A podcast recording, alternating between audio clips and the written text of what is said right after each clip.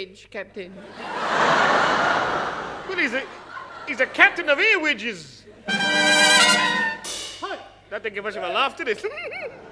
Hello and welcome to Goon Pod, the podcast in which we examine the Goon Show and the Goons themselves. That can be films, books, television series. I guess we'll eventually work our way through every Peter Sellers film, uh, but I'm not doing the 1972 hospital comedy Where Does It Hurt because that's awful. Jake, you haven't seen Where Does It Hurt? I take it. Fortunately, that one has escaped my notice, yes. Yeah, it's t- it's terrible. The film climaxes with Peter Sellers, who's a crazy doctor, uh, calling a nurse a witch, and she says, "You wasted." Oh, wow. But uh, that was the point. I ejected the video and threw it out the window. so, as you've been hearing, uh, I have a guest. Well, I always have a guest, but I have a special guest uh, with me today. It is the motor racing commentator and TV presenter, Jake Sanson. Hello, Jake. Hello. Thank you so much for inviting me onto the show. It's a real honor. Obviously, we were in contact via social media, and you indicated that you're a massive fan of the Goons. You're obviously um, too young to have heard them first time round. So, how did you discover the Goons?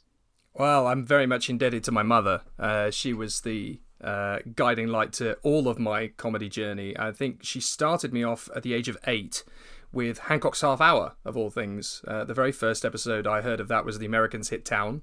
Uh, Uh-huh. But she also had a volume of uh, uh, comedy programs called The Goon Show. And I'm like, is this any good, Mum? And she said, oh, yes, I'm sure you'll find that uh, very entertaining. Uh, so I gave it a whirl. Uh, and the very first episode I ever heard was The White Box of Great Bardfield. Uh, Oh, yes. absolutely fabulous, fabulous Yes. episode about uh, shipping snow to Khartoum, and uh, yeah, absolutely. Fa- I, I thought, yeah, this is definitely my cup of tea, and um, yeah, I, I've been listening to it since I was about eight, nine years old. Uh, I own as much of the audio recordings as I possibly can, even the ones that are very, very difficult to obtain. Things like Crazy People with Michael Bentine. Managed to find some of them, and uh, it, it's just absolutely phenomenal. And you can hear the sort of the timeline of British industry and uh, politics and everything through the 1950s, right the way up to about 1960, 61. Uh, as you listen to the Goons, and it's absolutely phenomenal. And I genuinely am of the opinion that every single comedy show we watch now, uh, Steptoe and Son, through Fawlty Towers, through all of these incredible things like The Good Life and uh, Only Fools and Horses, the IT crowd in the current era, all of that can trace its roots back to The Goon Show. Without The Goon Show, I don't think comedy would be anywhere near as funny as it is now. It, it's phenomenal. I, I'm so indebted to them because I mean, most of my uh, Spotify uh, output and a lot of my Audible output as well is the Goons and the works of them. So everything from the Parkinson interviews with Peter Sellers and Spike Milligan, uh, I have those as well because I think it's actually a really important uh, side plate, as it were, to the Goons. It kind of gives you an idea of their thinking, and I've watched countless uh, documentaries uh, with Spike Yes. of these. Uh, I have a, a rare few cassette tapes still left, which need to be transferred uh, to digital, and I'm currently in the process of doing it, and started doing it through lockdown. And um, there was a fabulous uh, recording uh, that I managed to get in about 2004, I think it was, of what was known as Goon Show Night on BBC Radio 2. There was a whole night dedicated to them from about 7 p.m. all the way through till about 11 p.m., which had uh, Spike Milligan's favourite episode, uh, which was The Fear of Wages. Yep. mhm. Uh, and then you had uh, so many fantastic contributors, uh, great comedians who were chipping in with their favourite uh, moments and what their upbringing through it. So people like Eddie Izzard and Ardal O'Hanlon and Al Murray, the pub landlord, all these kind of people that had grown up around the Goons, listening to them and loving them. And I've found this tape, so I'm going to have to put it into digital mode so that I can continue to uh, give it life. No, yeah, I've got. I think I, I probably have a lot of that content. I basically have the all the Goon Show compendium Ah, yes. releases, which, you know, fair enough. You have to remortgage the house to pay for them, but it's it's worth it. It's Um, not so bad if you're an Audible member. I mean, they don't have all the compendiums on there, admittedly. They don't have all of them. They only have about uh, five or six of them. But most of uh, the Goon Show works, they have. The thing I loved about the Goon Show is that they all thought sideways. Yes. Every single one of them. They just thought sideways. and that's, you know, you, you have to defy logic. You have to take away reason. uh, and logic. I mean, uh, my one of my favourite stories about the the way that a Goon Show works uh, was from Eric Sykes, who co-wrote many of them, obviously with Spike. Yeah. And he would say that you know one of the best things he ever wrote that and gave to Spike, and Spike loved it, was when someone was trying to explain to him about gravity and how gravity works. And Eccles is there going, oh yeah. It's like, do you understand? I said, no. So he says, okay, well, jump up in the air. So Eccles would jump in the air. So now you came back down to Earth, didn't you? Yeah. Yeah, so why? Is it because I live here? That's Goon Show thinking. That is Goon Show thinking. It, Yes. it, it, it doesn't make any logical sense, but it does. You know, Yeah. it, it, it's completely logical, but it's illogical. It's it's very similar, I guess, to the uh, "everybody's got to be somewhere" yes. line. I love that. I, I mean, it, one of the best things I ever heard Spike Milligan say, and I actually live by this doctrine. Whenever you know I see somebody with a fancy car, or I see someone with the latest toy or gadget or anything, and I'm seeing I'm in a world full of millionaires in racing, and I don't have the latest gadget, I don't have this latest thing. I actually think of a Spike Milligan line, and I live by this doctrine now, which is a man can't have everything. Where would he put it? I adore it. I absolutely adore it. It's so true. It's so true. So uh, obviously, you know, you've you've come on to talk about the goons, but I wanted to build our conversation around a particular show, the Great Bank Robbery Yes. from uh, Series Seven, which is not to be mistaken with, or not to be confused with, the Great Bank of England Robbery, which was a show um, which they re-recorded for the Vintage Goon series. Yeah. So the Great Bank Robbery was from uh, November 1956, and it's the bass drum episode. Yes. Uh, this is a, a, a very appropriate episode for someone like me, obviously, because as far as I'm aware, this is the only Goon Show episode that references motor racing in any way, shape, or form. I think it's the only one. But essentially, the idea around this particular episode is that uh, uh, Neddy obviously wants to compete in the Tour de Britain five day bass drum race. Fabulous concept. Clearly taking the Mickey out of the Monte Carlo rally and these sort of events. And um, he obviously wants to race in this fabulous event. It's very prestigious. And uh, good old Moriarty and Grytpype-Thynne, they decide, well, we can actually utilize Neddy, the Charlie that he is. Uh, we'll utilize him and we will hide uh, £50,000 from Henry Crun's bank into Neddy's bass drum. And no one will be any the wiser. We'll be able to use this as a great way to rob the bank, uh, hide it in the bass drum, and then when he gets to the finish line at Land's End, uh, we'll be able to intercept and take the bass drum off him, and we'll have the money. And it's a it, it's a fabulous British. Uh, it, it, you know, it's very similar in style to sort of the Monte Carlo or Bust, Yes. or uh, those Yes. magnificent men in their flying machines. That sort of uh, that sort of style of caper. Fabulous movies, and that's another thing that I, I collect. I actually collect uh, movies in the world of motorsport. But yeah, it, it- the the concept of this particular episode. I mean, a lot of this one is. I mean, they did a lot of uh, deprecation towards Neddy, Grytpype-Thynne, and Moriarty. They always thought he was a bit of a clown and didn't know anything. But particularly in this one, particularly in this uh, episode, they really have a go at him from the start. Uh, and I have I have made many notes on this particular episode that are, are just little things that this episode really characterizes why I personally love the Goons. There's tiny little things that I remember from it right from the start. You know, they the thing I loved about the Goon Show was they always integrated music in a way that made it really funny. Yes. So right from the start, you know, have a bugle. Ah, so fragrant, and they're only ten and six a packet. And then about two minutes later, it's like Neddy, have a trombone. Ah, well, they're lower than bugles, and they suit you. You know, it's just it's so beautifully creative the writing. Somebody described, or many people have described comedy as good comedy as like jazz. Yeah, And obviously, you know, it's no coincidence that Milligan was keen jazz man and he was a phenomenal jazz musician, absolutely phenomenal. Th- this this episode as well.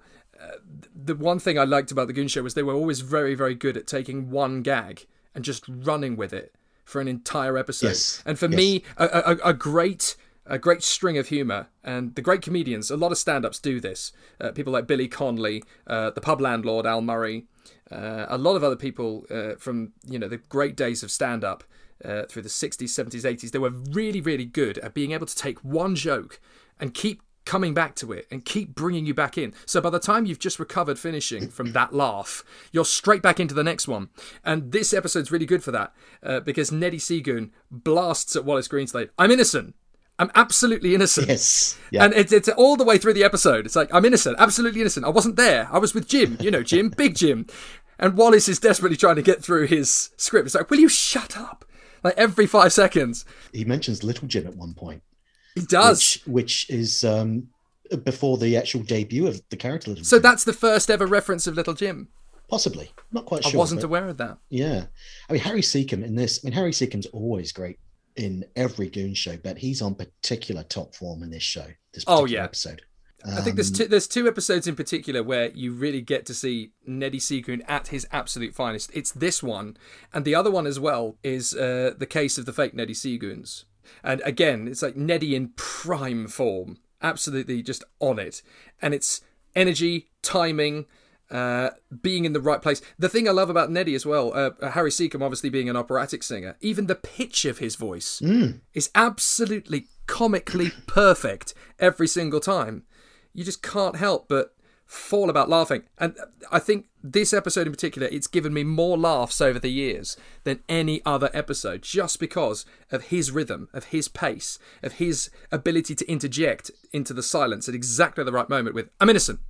Just, just dragging it straight in, and it just keeps. It's one of the, the the art of a good joke is if it just keeps getting funnier, even though it shouldn't. You know that nothing about this should keep being funny, but it does, and it just keeps growing. It keeps getting funnier. What always makes me crack up is when is that bit when Seagoon does his. It's an absolutely phenomenal skill and it's like it, it, the response from Peter every time was always, oh, "Please don't do that full face." yeah. and it's just it's just sensational. It's the ultimate comeback to that. There, there is nothing else you can say uh, But I'm. I'm wondering, I'm wondering whether Secombe kind of improvised that in the sense that he, you know, maybe in the script it was just what, what, what, what, what, and he just decided to, it to was something he could do. Yeah, something he could accelerate throw in. yeah, I think Yeah. so because I, I think all three of them you can hear it so often, and having bought the scripts and read through uh, along with the actual shows, there are so many incidents within the Goon Show where the script is thrown out yes, so often over the course of that. They've read the script two or three times, uh, and then they go to record it live, and there are so many times when they just completely deviate, and they did it. You know they did it purely to see if they could get a laugh out of each other. They were having so much fun doing it. No, I, I've I've always this has always been one of my favorite Goon shows. You know, all the performers, Milligan, Secombe, Sellers, they're all firing on all cylinders, uh, and and even the ending. There's a there's a handful of Goon shows where the cast will sort of sing along or ad lib over the closing music. Yeah, It's Sellers as Grytpype-Thynne shouting over Wallace Greenslade as he's reading out the credits. I know. at It's end. a, I, when I thought that, I heard that, I thought, surely they're not going to allow that into the broadcast. but they didn't have any choice. It was it was a live, and it, it actually surprises me when I listen to the other episodes of the Goon Show that they didn't do the singing along with the closing theme music more often. It was just hmm. for whatever reason that night. The vibe was just so high tempo for whatever Yeah. reason it might have been, and they were just on so much energy that they just had to keep it going, singing along with it. And whenever I play the theme tune to the Goon Show, uh, that closing credits to anybody, it's that version of it. It's them singing along with it because I think that is very reminiscent of what the Goon Show is about. It is just being silly, having a laugh, and letting the music go in a completely different direction. Yeah, you can hear the boys in the band as well, whooping and hollering a lot of the time. Yeah. Over the, uh, and, and it makes you wonder what the cast are actually doing. Yeah, and I, I think that's one of the things I like. I like in the sense that you know that it's not just three guys uh, and uh, an announcer. There is so much more to the Goon Show than that, and I would not at all be surprised if, you know, Harry, Peter, and Spike they actually got really close with a lot of the musicians because you're there week in, week out, and they're part of the family. You know, it's like the unsung heroes of the Goon Show, and the musicians are the unsung heroes of the Goon Show. Whenever I describe it to people who are listening to it, I say to them, this isn't just any ordinary comedy show. This isn't just any ordinary script. It's going to make you feel like you're in the middle of Lawrence of Arabia or Ben Hur hmm. and stupid stuff is happening because the, the, the music is like a Hollywood Oscar winner. It's that level. It's so ridiculously over the top, but done in an incredibly artistic way. And this episode, again in particular, it's so good at building an atmosphere, but then destroying it in a split second. Like in the opening sequence, you've got that huge drum roll. and you think it's you think it's going to be something really spectacular, and then it just ends up being a fizzle on a bugle mute. You know, it's just it's just completely ridiculous. It's someone playing a bum note. Yeah, it is.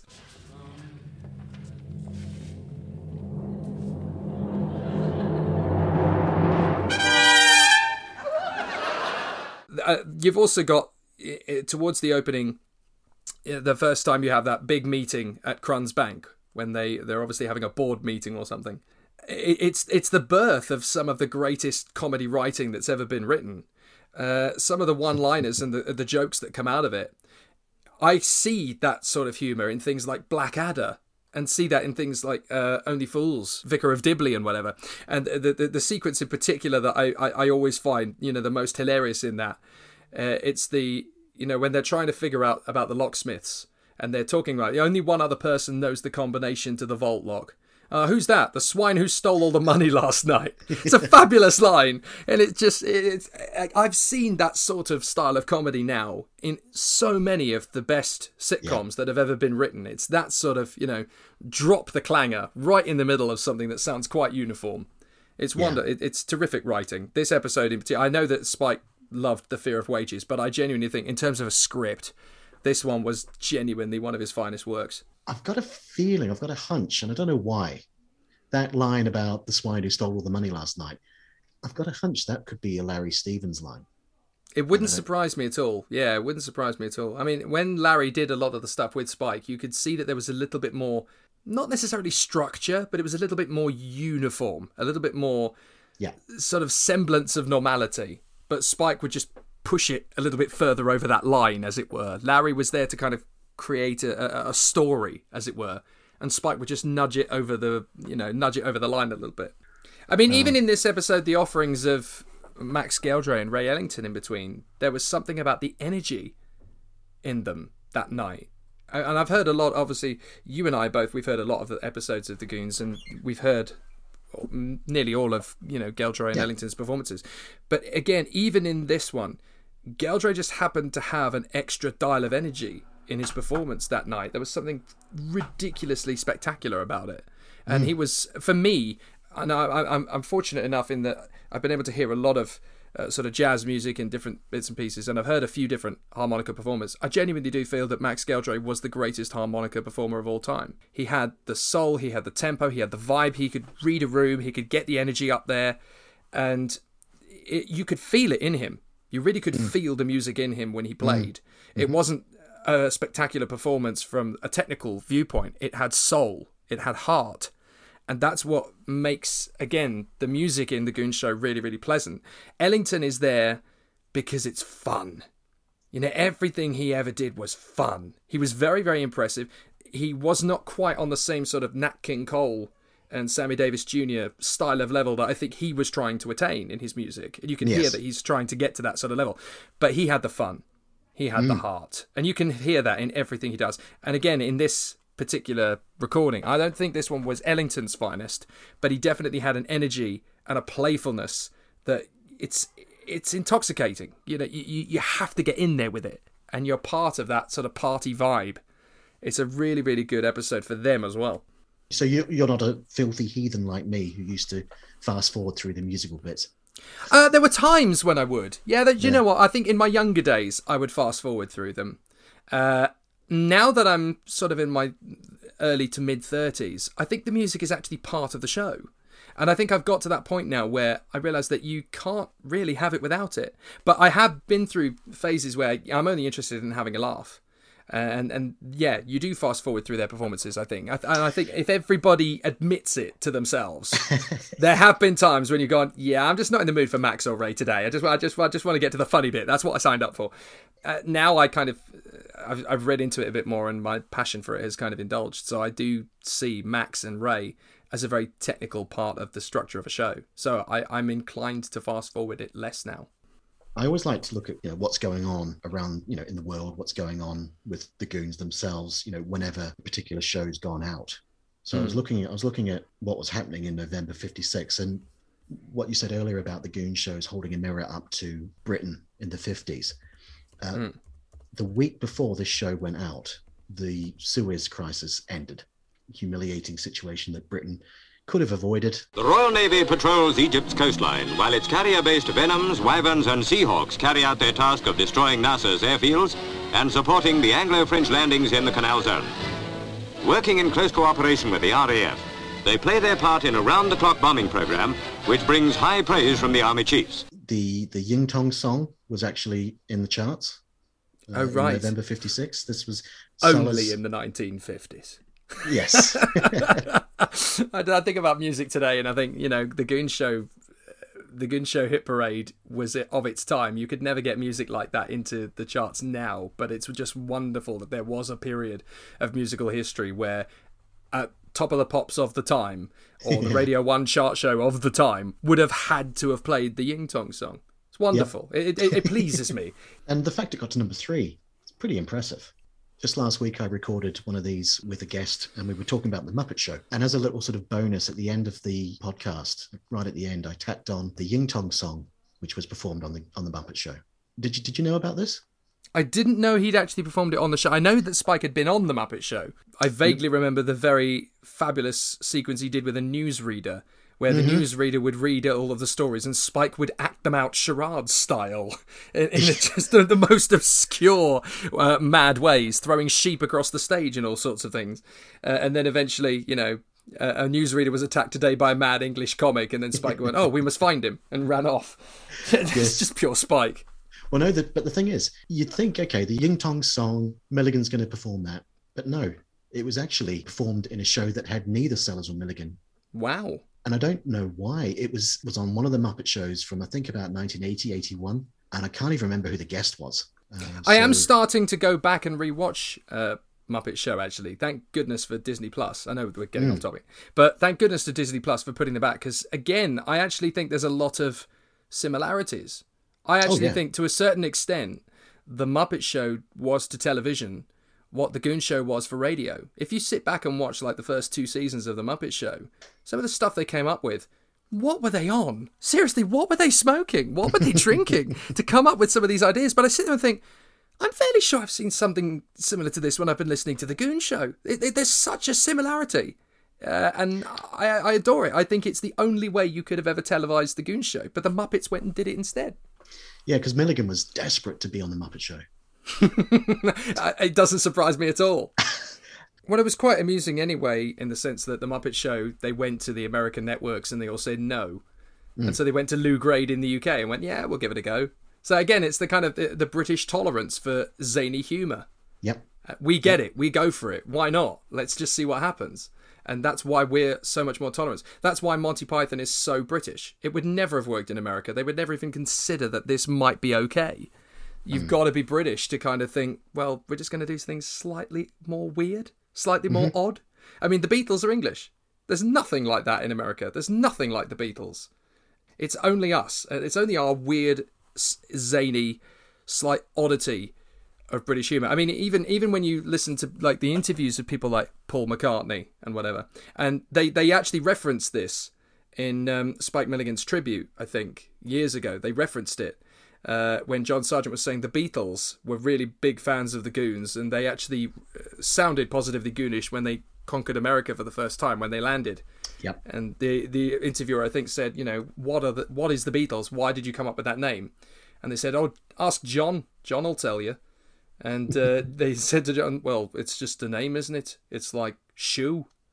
And Paul McCartney just pipes up, yeah, the shoes. You see, we could have been called the shoes for all you know. And that just sounds so much like it's out of a goon show. It genuinely does. And then when they asked him, you know, how do you, how do you find the United States? And Paul McCartney just pipes up, turn left at Greenland. Again, that is a very goon show line. That is such And- a goon show line. What do you call that haircut, Arthur? That that could have come straight off the pen of Eric Sykes. Yeah. So again, just getting back to when this particular show went out at at the time, Son of Fred was was on ITV, which Yep. was obviously Sellers and Milligan's attempt to kind of translate goon humor to to television hmm. and Was that the famous show where they decided to leap into a dustbin and dance? That was that show, wasn't it, Son of Fred? There was a show called Fred, of which I think one episode exists, which I have seen recently. And yes, Son of Fred was the, the follow up. I'm not sure. I think Right. it might have been that one that had the dustbins. Sort of Again, dance. The Yeah. only thing it's it's the kind of thing that would only work on radio, but the fact that they decided to put it on television, it's wonderful. Yeah, yeah. I think Sellers around this time was either about to start or had just started filming the smallest show on earth. And the reason I mention that is because that film features Bernard Miles. Mm. And Bernard Miles pops up in one of the uh, later Series 7 Goon Show episodes, which was Oh the, yes, he did. the rent collectors, That's right. Which was where Little Jim first was heard. Yep. Yep. Um, and I'm just wondering whether you know Sellers had become pally with Miles and said, "Fancy coming on Sunday and reading out a few lines for us." It's a very good point. There, there were some fabulous uh, guest appearances, some uh, uh, on the Goons, and I, I think that's also one of the things that I found uh, very interesting ones. Uh, and you know, on that same volume as the Great Bank Robbery, the one that I liked was um, Tales of Montmartre, where they managed yes. to get the ultimate Radio Four female voice for anything. I think she did pretty much every radio show that was going in those days. Uh, with Charlotte Mitchell, and she Yes. did fabulous, fabulous turn as you know the token French, and she had some amazing laughs that are never really remembered in Goon Show uh, folklore. But that fabulous sequence um, where they're having a fight, and she just says, "They were still at it when I came back from the pictures." it's just just this fabulous bit of diatribe in the middle, that sort of almost to the side. And again, that was another thing I liked about the Goon Show was the the constant, dear listeners, you know, almost to the side. This is this is the bit that you're uh, privy to. The rest of the cast aren't privy to this bit, but just you, just you. You're interested. That's right. That's It's it. a wonderful style. I don't think that had ever really been done before, in quite that way, because everything before then had been, you know, the sort of, you know, Charlie Chester sort of style of humor before that. Mm, Uh, and it was it was never really a sort of we're in the middle of a story, but dear listeners, I'm just going to fill you in on some plot. That never really happened, I don't think. Certainly, never on things like Take It From Here and you know ITMA. Uh, it's that man again. Th these sort of things, it just never really happened in quite that sense. It was all kind of part of the structure of the show. It was never really a uh, let's move aside and talk about this, uh, so that the listener has a little bit more of an understanding. Yeah, It it's, was it's- very, it's- very clever. It's, it's their way of breaking the fourth wall. One thing I really enjoy is the references to notable people of the day who Mm. probably aren't, aren't aren't remembered anymore. People like Gilbert Harding, known as the rudest man in Britain at the Yes. time. He's probably one of the most famous people in Britain. There's a, a reference as well, which I, I picked up on, uh, Mm. was the the commentator on the bass drum race, who's talking about the uh, the various uh, competitors. And at one point, he mentions Sheila Van Damm. Yeah, yeah, absolutely. Now, not a lot of people would know, even now, uh, who Sheila Van Dam was. I mean, the two the two racing drivers that they really make a note of in that sequence is Stirling Moss, who of course everybody knows, and you know that, that that's still that even transcended into a a line that is still being used today when people pull you know boy racers over. They always still say, you know, who do you think you are, Stirling Moss? Yes, yes. And it's it that that you know nobody else has ever had that power, but Stirling Moss did. But yeah, Sheila Van Damm. It's interesting. Even in the world of motor racing, not many people actually remember the significance and the importance of Sheila Van Damm. But she was actually a phenomenal athlete and a phenomenal character within British society. I mean, she was rallying all the way through that year. Yeah, the reason that I picked up on the name was I was thinking Van Damm. And I thought, I wonder if she's if that's someone who's related or the daughter of Vivian Van Damm. And and I'm wondering why, because you know the significance of Vivian Van Damm to the Goons. Go on. He ran or he owned and ran the famous Windmill Theatre, Yes. Which is where Secombe and Bentine and Sellers all appear. I think on I'll, I'll, stage. I'll, te- I'll tell you why the link is there because Vivian was Sheila's father. Yes. Yeah. Yep. Because I, I, I googled, I googled her basically. Yep. Yes. Yeah, she was probably the Colin McRae of her day. She was absolutely phenomenal. I mean, she won so many events. I mean, she was part of. Uh, she won the manufacturers team prize at the Monte Carlo Rally two years over. She was the European Ladies Rally Champion in the 50s. She got a class win on the Mille Miglia, which a lot of Formula One drivers wouldn't attempt in those days because it was suicidal. Uh, you were almost signing up for a death wish if you competed in the Mille Miglia. Uh, so she was a phenomenal competitor, probably one of the greatest racing drivers of the 1950s. And mm-hmm. not many people even remember her, partly because she was a woman, but partly because it wasn't in Formula One. But yeah, Sheila Van Damm was a, a very big national celebrity in her own right, but obviously her entire upbringing would have been around Vivian and the windmill. Someone who really is just as much at home abroad as she is in this country is Sheila Van Damm, probably the world's fastest woman racing driver and winner of 26 international rallies. Now at the peak of her racing success, she is retiring to concentrate on a less hazardous but equally tough career in show business, preparing for the day when she will eventually take over the reins of London's Windmill Theatre from her father, Vivian Van Damm. In terms of the the Goon Show itself, do you have particular characters that you have a particular fondness for? Yeah, no, absolutely. Uh, for me, the play-by-play in every episode between Eccles and Bluebottle is without a doubt what makes the Goon Show the Goon Show. Uh, for me, Bluebottle when he is frightened was always when he was at his funniest, and in this episode, it's a, again a great. Um, the line, "There's somebody straining in a dark corner over there." I mean, it's there are so many con- con- connotations of that, so Yes. many things that that could mean, A- and that's what the it's the it's the pure innocence of a five year old bluebottle. You know, it's the pure innocence of a little boy who has no idea what he's saying. Um, but bluebottle, when he's terrified, is particularly funny because it's just you know. I I think Peter Sellers gave himself the opportunity to say things and speak in a way that he just wouldn't be able to get away with if he was a grown up. And uh, with with Eccles, I mean, he is the goon in the Goon Show. I think it's very fair to say that the play by play between him uh, and Bluebottle with uh, asking for the time is obviously the most famous exchange they ever had, and it, it it's just run and run forever. I've got it written down on a piece of paper. It's the most ultimate, the ultimate Goon Show script between them. And you've probably talked about it before, but even here in this one, you know, right at the end of the episode when they're waiting for the finishers to come in, and they're kind of just looking at each other, go, "Oh, the other runners are finished." Oh well, then he stands a good chance of coming in last. this is such a goon show line. Yeah. I, I, I have actually used this once. Right. I, I'm, I'm very proud to have. I, I've actually worked the goon show into a commentary. Oh, There wow, was in a a- professional capacity. In a professional capacity, yeah, absolutely. There was a race, I think it would have been Auto GP on Eurosport back in about 2014. It was a race where lots of cars were dropping out. I think they had about four different leaders in four laps. It was one of those. And we only had about six to seven runners left in the race by the end. But um, there was a guy who went off, I think at turn turn three or turn four at the eight, at the Red Bull Ring where we were racing.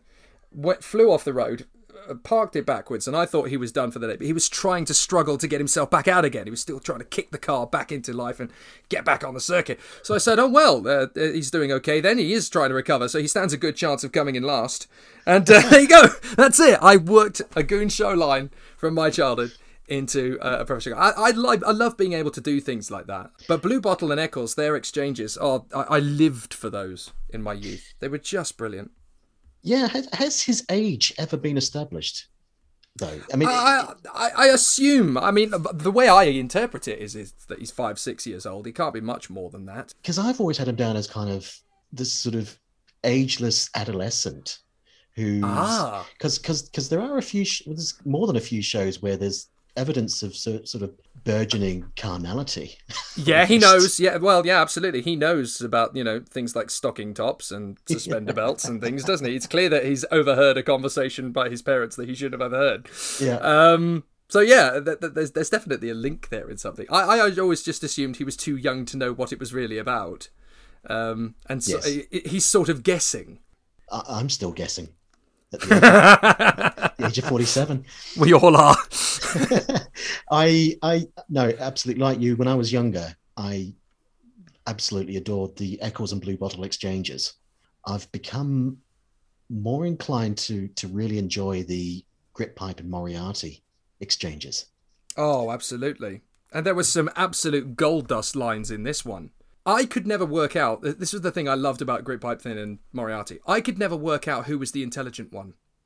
Because one of them had to have some intelligence to them to make any of these scams work. And on paper, it's Grytpype-Thynne. But there are times when Moriarty is actually the more intelligent one of the two of them. And it, it, it's wonderful how it sort of changes halfway through an episode sometimes. the the sort of the the mid period Moriarty had a slightly different voice, had a deeper voice, He did, yeah. se- seemed to be shrewder, seemed to be smarter. But then as the show progressed and got to series eight, series nine, and series ten, the character has just become a wreck. Yes, it's almost like he's dying on set. He's dying on air, and it, it is what it is very clever how they've managed to make that happen all the way through. I think one of the best lines that Moriarty ever came up with is in this actual show, and it's it's a joke that's almost completely unsighted, and it's such a dad joke. It's such a dad joke. I've used this joke uh, as a as a proud father myself, and um, it's just, it's a complete throwaway line. It's make for John O'Groats. He's a friend of mine. Oh yeah. And it's just that's such a weak joke. But again, because you've been giggling away to everything else. Yeah, but so with, with, with with weak jokes, there's loads of weak jokes in the Goon Show, which are elevated and made fantastic just by the Oh, they're, they're sort of framed by the whole concept and style and essence. You're allowed to get away with them. Uh, and, and many, many times, the thing I also love is that many times these jokes are embraced as the worst jokes you're ever going to hear. And yet you still laughed at them. It's like you're almost, they almost point the finger at you. You still laughed at it. You know that was a bad joke. You shouldn't have laughed at it. That was a music hall joke. We've literally taken a music hall joke, thrown it into the Goon Show, and you still laughed at it. It's almost it's almost accusatory. It, it's it's almost like the Goons poking fun at the audience. Like you know that that's a bad joke, and you still laughed. So you can't blame us for telling it. And now a little monologue entitled The Canterbury Bells Won't Ring Tonight, the Old Dean's Dropped Another Clanger. it was Christmas night in the I workhouse. Say, I say, I say, I say. You rude man, will you kindly not interrupt my act when I'm entertaining these nice ladies and gentlemen? I say, can you tell me what is it that has eight wheels and flies? What is it that has eight wheels and flies? Yes, what is it that has eight wheels and flies? I don't know what is it that has eight wheels and flies. Two corporation dust carts. I don't wish to know that. So what about the the other characters or the, the the minor characters that turn up in the show? Because we've got Hmm. Secombe doing his Fred Nurk character.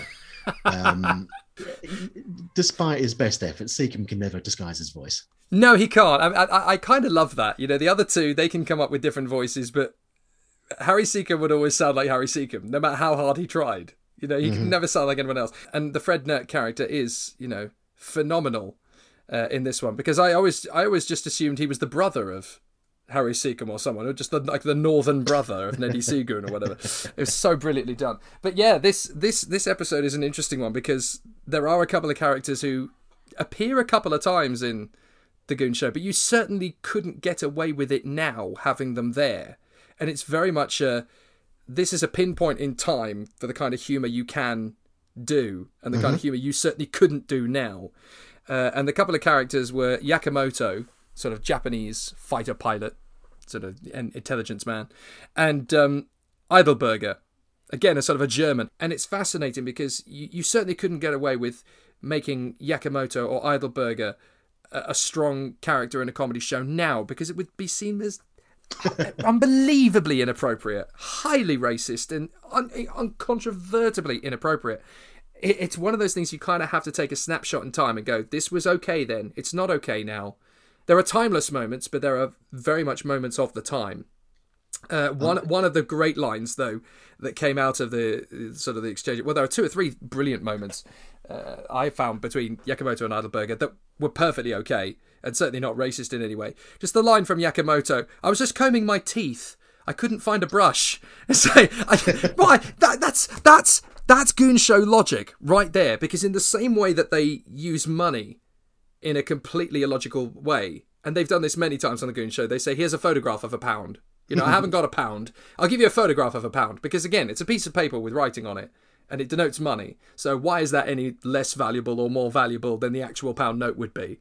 Yeah. Yeah. Moriarty, fine. Give him, uh, give him a, a rubber etching. Give him, a, give him an etching of a, some change. It, it, it, it's the same thing, and it's the same. You know, I was combing my teeth. I couldn't find a brush.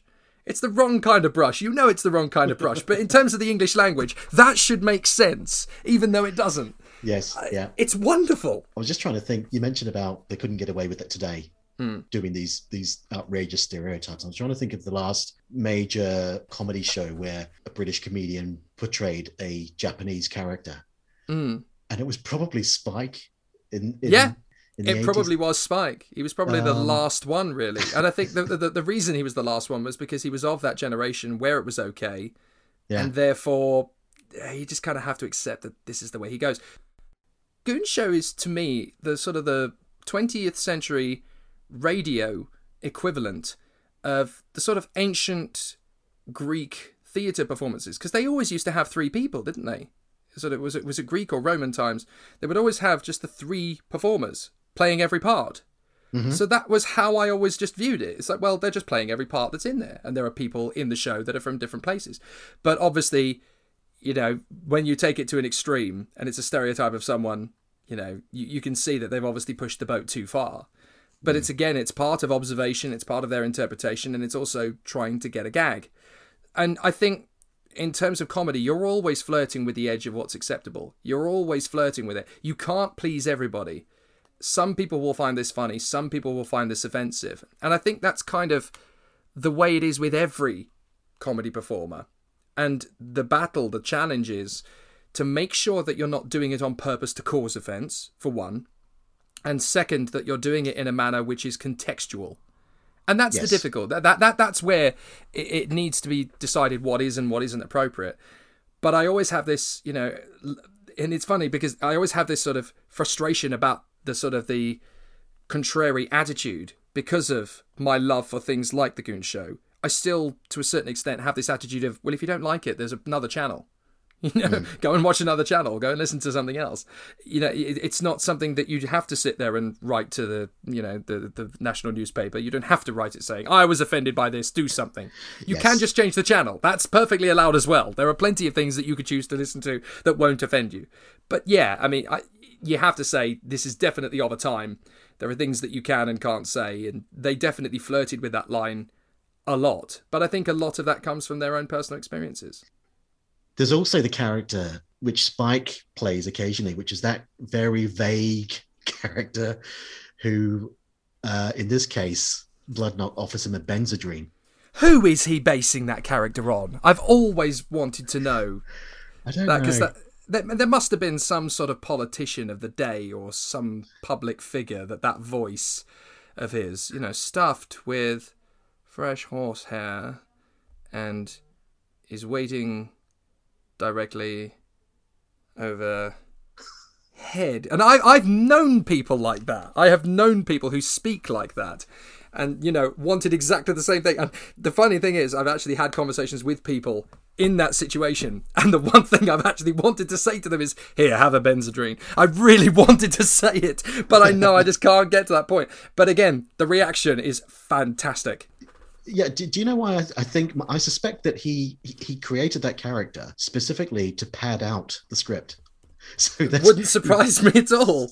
so that he wouldn't have to write so much Possibly. I mean, that, that extra 30 seconds. are there particular types of gags that you prefer in in the goon show are there uh, do you have Oh, it's a favorite good types question. of gags It's a really good question. Uh, I, I, I love a bit of wordplay, but I also love something that's completely obscure. So again, there's another fabulous exchange in this particular episode that I made a, made a note of, um, where they're talking about you know navigation.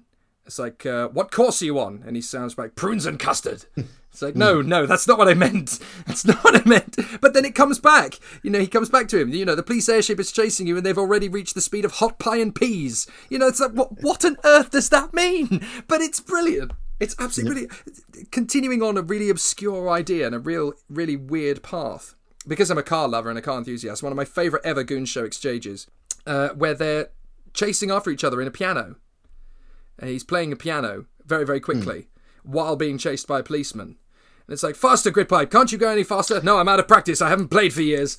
And um, they get pulled over by a police piano, and out steps a police saxophonist. And just continues. It, just, just the, the whole rhythm of the joke just keeps going, and it's like, and again, it's this Fred Nurk police character from Harry Secombe. It's like, hmm. do you know you're breaking the law? It's like, what's the charge? Playing a piano on the wrong side of the street, fine five pound. He's like, well, naturally, it's a French piano. Oh, well, then the fine will be 500 francs. It's just, it's following these ridiculous Yes. paths and patterns of jokes to justify the existence of the first joke. It's so wonderful. And I love how you just get lost on this path of insanity. You can't come back. You've got to just keep following that road, that path that they take you on. It's wonderful. Everything about the Goons is just. I, I have yet to hear a bad Goon Show episode. You know, and that's that's quite a skill because I will look through some of the other comedy shows that I love. There have been some really bad Only Fools and Horses episodes. There's a couple of Fawlty Towers episodes that really don't cut the mustard by comparison. For me, the mark of an ultimately brilliant comedy show is one where you can look at it and go, there was not a bad episode. There was not an episode that wasn't funny. And- yeah, um, I see. To a large extent, I agree. There's a handful of shows that I think, and, and who am I to, to say this, but you know, they, they could have perhaps done better. Mm. The, the one that sticks in my head as being one that I, one of the, the ones I, I like the least is the Spy or Who is Pink Oboe, which was the Ah, yes. um, the one where Sellers wasn't there, and so it was uh, Kenneth Connor, Graham Stark, I think, Mm. and it just seemed a bit flat.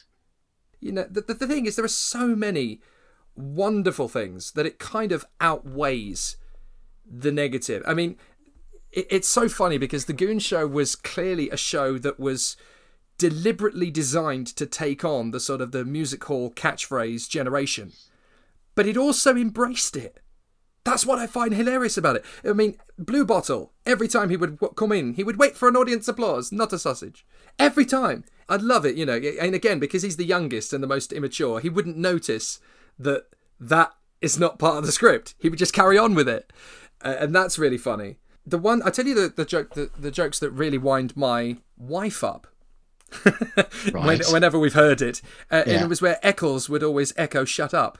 No, shut up, Eccles. Shut up. Oh yes, Shut up! Yes. Shut up! Because it's like, no, but that, that's what he's asking you to do. You're not supposed to echo it back. It's like, shut up, Eccles! shut up!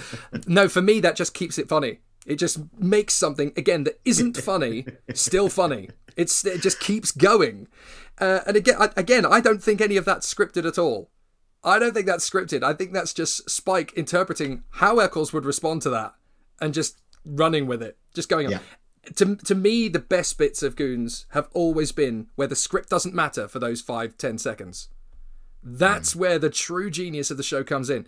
Um, he'll tell a joke in particular. Uh, Neddy will tell a joke, and then in the voice of Moriarty, will Spike will come back with that may have worked at the Palladium, but listen to me, and just they're all on the floor by that point. Uh, it's so brilliant. This the, this particular show had so many wonderful lines through it, and so many brilliant devices through it, but. There, there, are some catchphrases that you know they were anti-catchphrase for a lot of it, but they still needed the catchphrase to make it work.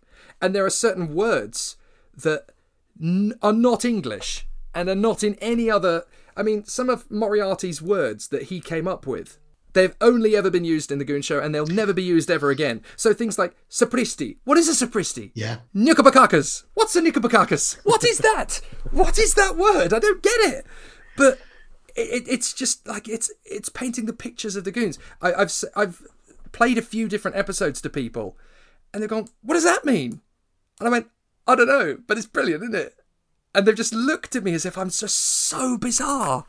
It, it, it it's just it's embracing something that's just there. Uh, it, it's it's so beautifully creative, and the directions that they take the show in so many times. It's wonderful. And, and why on earth does this question keep coming up in the Goons? I made another point when I was thinking about what we were going to talk about. Who is responsible for the drains at Hackney? Was there a particular question that was asked in the House of Commons in the 1950s that this was was there a particular incident? I don't know if there was a particular incident or not, but this comes up at least 6 different episodes. Yeah. I've heard that, you know, what about the drains in Hackney? What, why does that keep coming up? But it's wonderful. Again, that's the thing. References like that, if if they are based on something that was in the news or something that Mm. people were talking about, it's been lost to the mists of time, hasn't it? Yeah. The, the original point of reference. Yeah, So I would. it's- I, I'll tell you one of the other things I'd quite like as well was waiting for Moriarty's nickname that week Oh yes, yeah. because Moriarty would always have a different nickname.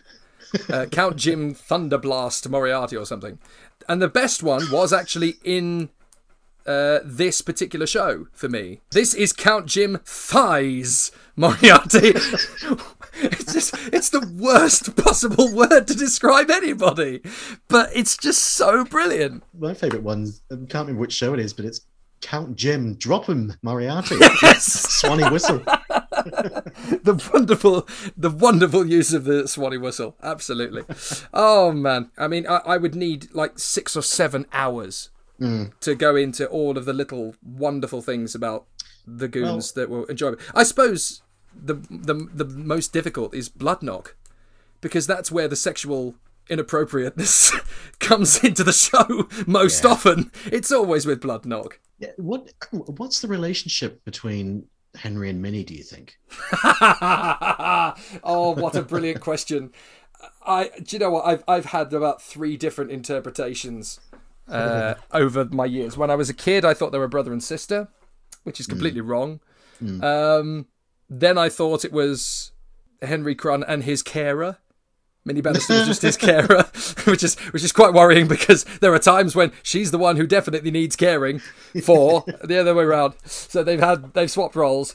I, I I often wonder if they've met accidentally on a London tube train. It's they're the only two people in British history that have actually answered to each other's crossed lines. You know the whole crossed lines thing in the Oh, London yes. Underground. I met you today on this uh, Underground, and you were holding a red umbrella and you were wearing a green coat. I wonder if they're the only two people in history that have actually answered each other's adverts and then met up.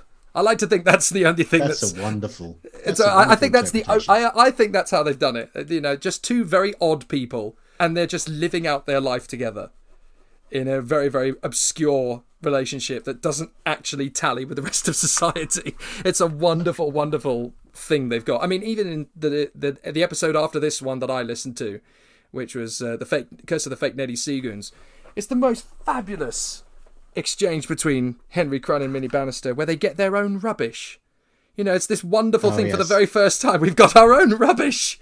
It's amazing. Hallelujah. And they're there. where should we put it? On the mantelpiece where people can see it. It's just it's, it's this again, it's this wonderful challenge to what is considered to be beautiful and what is considered to be precious. Think about Minnie Bannister. There's the suggestion that she's got this hinterland, that she's got this rather exotic background. She's had a dalliance, we understand, with Bloodnok at some point in the past. Yeah, there was something that happened. Do you know the Minnie Bannister connection with Superman? I don't. I'm fascinated. Superman 3, Christopher Reeve. It was directed by Richard Lester. Right.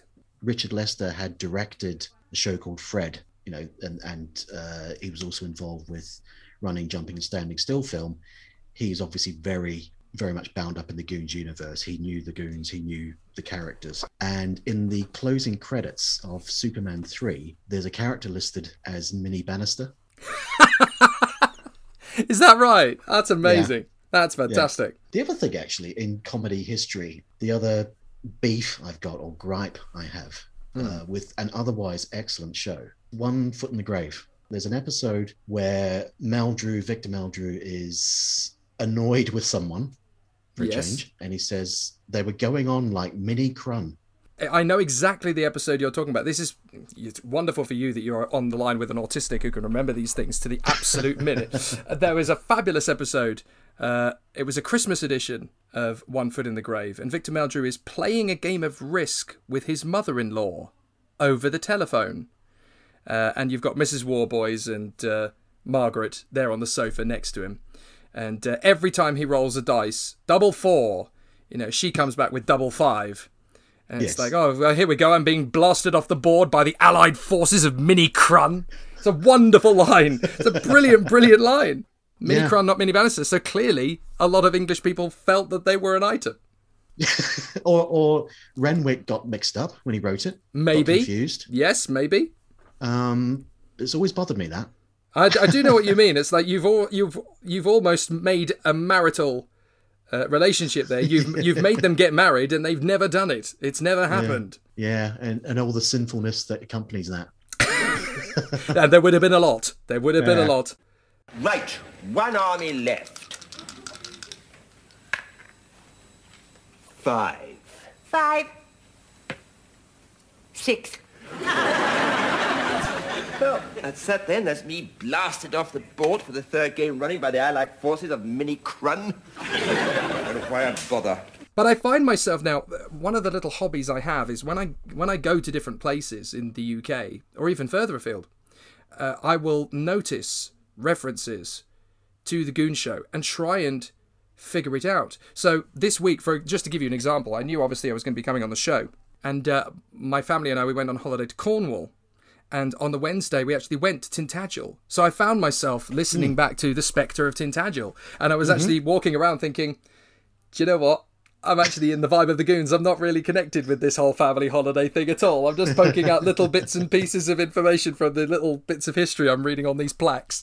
Uh, and my wife kept asking me that day, "You're all right? You're enjoying yourself?" Yeah. And it was, I was just, just in a complete daydream. I was in a complete goon show daydream all day, just walking around Tintagel.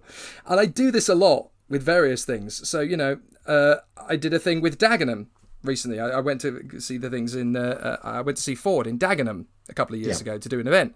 And again, you know, this goon show brain in the back of my head is thinking about Wings over Dagenham. Uh, and I took my wife on our wedding anniversary. Uh, Ten years we were married. In 2016, we went to Paris and we went to Montmartre. So obviously, I was right there all the way through. You know, the entirety of the day with the whole uh, the Montmartre and just all the Toulouse-Lautrec jokes came out. Neddy Toulouse-Lautrec of Leeds. They, they all just came out. all of the jokes came out all day long. And what many people don't may or may not know about autistic people is that we repetition is a comfort. You know, the repetition and quoting of uh, TV shows and radio shows. We just quote things, and it's kind of like a uh, some some of us do, not all of us, but there's like a an affection thing with it, and it's like a an easing, relaxation mm. thing. Mm-hmm. And I will just occasionally come out with lines from the Goon Show. I will in, uh, uh, in, into general everyday conversation, and my wife will look at me and go, "What the hell are you talking about?" like, I don't know, but I do know in my head. That's uh, yeah, that that that fits in from what I've heard yeah. from the Goon Show. I do it all the time. So considering that it was something I first heard, you know, back in 1994, it's still something that resonates to me even now, and I still find myself, you know, when I'm in places like Bexhill on Sea or Clapham or Brighton or whatever, I still have these fabulous connections. You got any plans to visit East Acton anytime soon? Oh, I need to, don't I? I definitely mm. need to, you know, to have a look at the parcels of rubbish. I, I, we were talking about guest stars earlier, actually. My favourite ever uh, was the inclusion of A.E. Matthews. Oh, yes. Absolutely yeah. the most fabulous uh, guest appearance, largely because he didn't have a clue what was going what was going on at any point. Was it the evils of Bushey Spon? I think it was that particular yeah. episode. And he was just brought in at the end as a character they were communicating with, and he didn't know what on earth was going on at any point.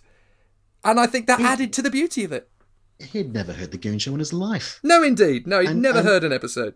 And it was, and again, a, an example of you know a, a story at the time, a news story or a human interest story at the time, which is long forgotten but is immortalized in the shape of a goon show, which mm. was the lamppost complaint that A.E. Matthews had with the local council. And just fabulous how they brought that into it. You know, he would come up with one of the funny voices or whatever, and A.E. Matthews would just, now you're overacting. You're acting mm. too much. Stop it. Mm. Just a wonderful, you've just been put down live on BBC Radio, you have. Uh, They're absolutely beautiful. You, you can't invent something like that. You have to just allow it to organically happen. So, Jake, listen, thank you so much for, for, for joining me today. I'd love to have you back. Will you come back? I would be delighted to come back on the show. I think it would be absolutely fantastic. I mean, you've you, it's been very cathartic. You've opened up uh, a mm-hmm. world of communication that I love to indulge in. For me, the Goon Show is part of my childhood. It's part of my adolescence, and it's definitely a part of my adulthood. So to be given the chance to come and talk about it again, I hope I wasn't too irritating for the listeners and everything. But no, it, it, for me, it's been an absolute thrill. I'm delighted. No, thank you. And and where can people hear or see or find you? Uh, I'm on uh, most social media channels. So uh, Facebook and Twitter, it's at Jake Sanson. Uh, on Instagram, it's at Jake Sanson Official.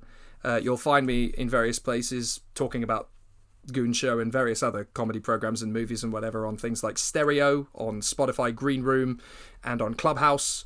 Uh, and then, yeah, just various different forms of car racing and whatever. But it's nice every now and then to talk about something different. So I'm very grateful for the opportunity. Thanks again to Jake. Uh, okay, so please follow the podcast on Twitter. It's at Goon Show Pod. And please also check out the Goon Show Preservation Society. They're on Twitter at the GSPS. They've also recently started a Facebook group. Please search for them and uh, apply to join. I'll be back next time with more goon type content. So until then, bye. I'm innocent, I tell you, innocent. Now, I if you I was with Jim. You know Jim? Big Jim. Now, if Big you'll just let. Big Jim. Big Jim's brother. Now, if there. you'll just let. Big Jim. Or will you shut up? I'm innocent. Now, now, if you'll just. I'm innocent. Will you shut up? He's innocent, he said.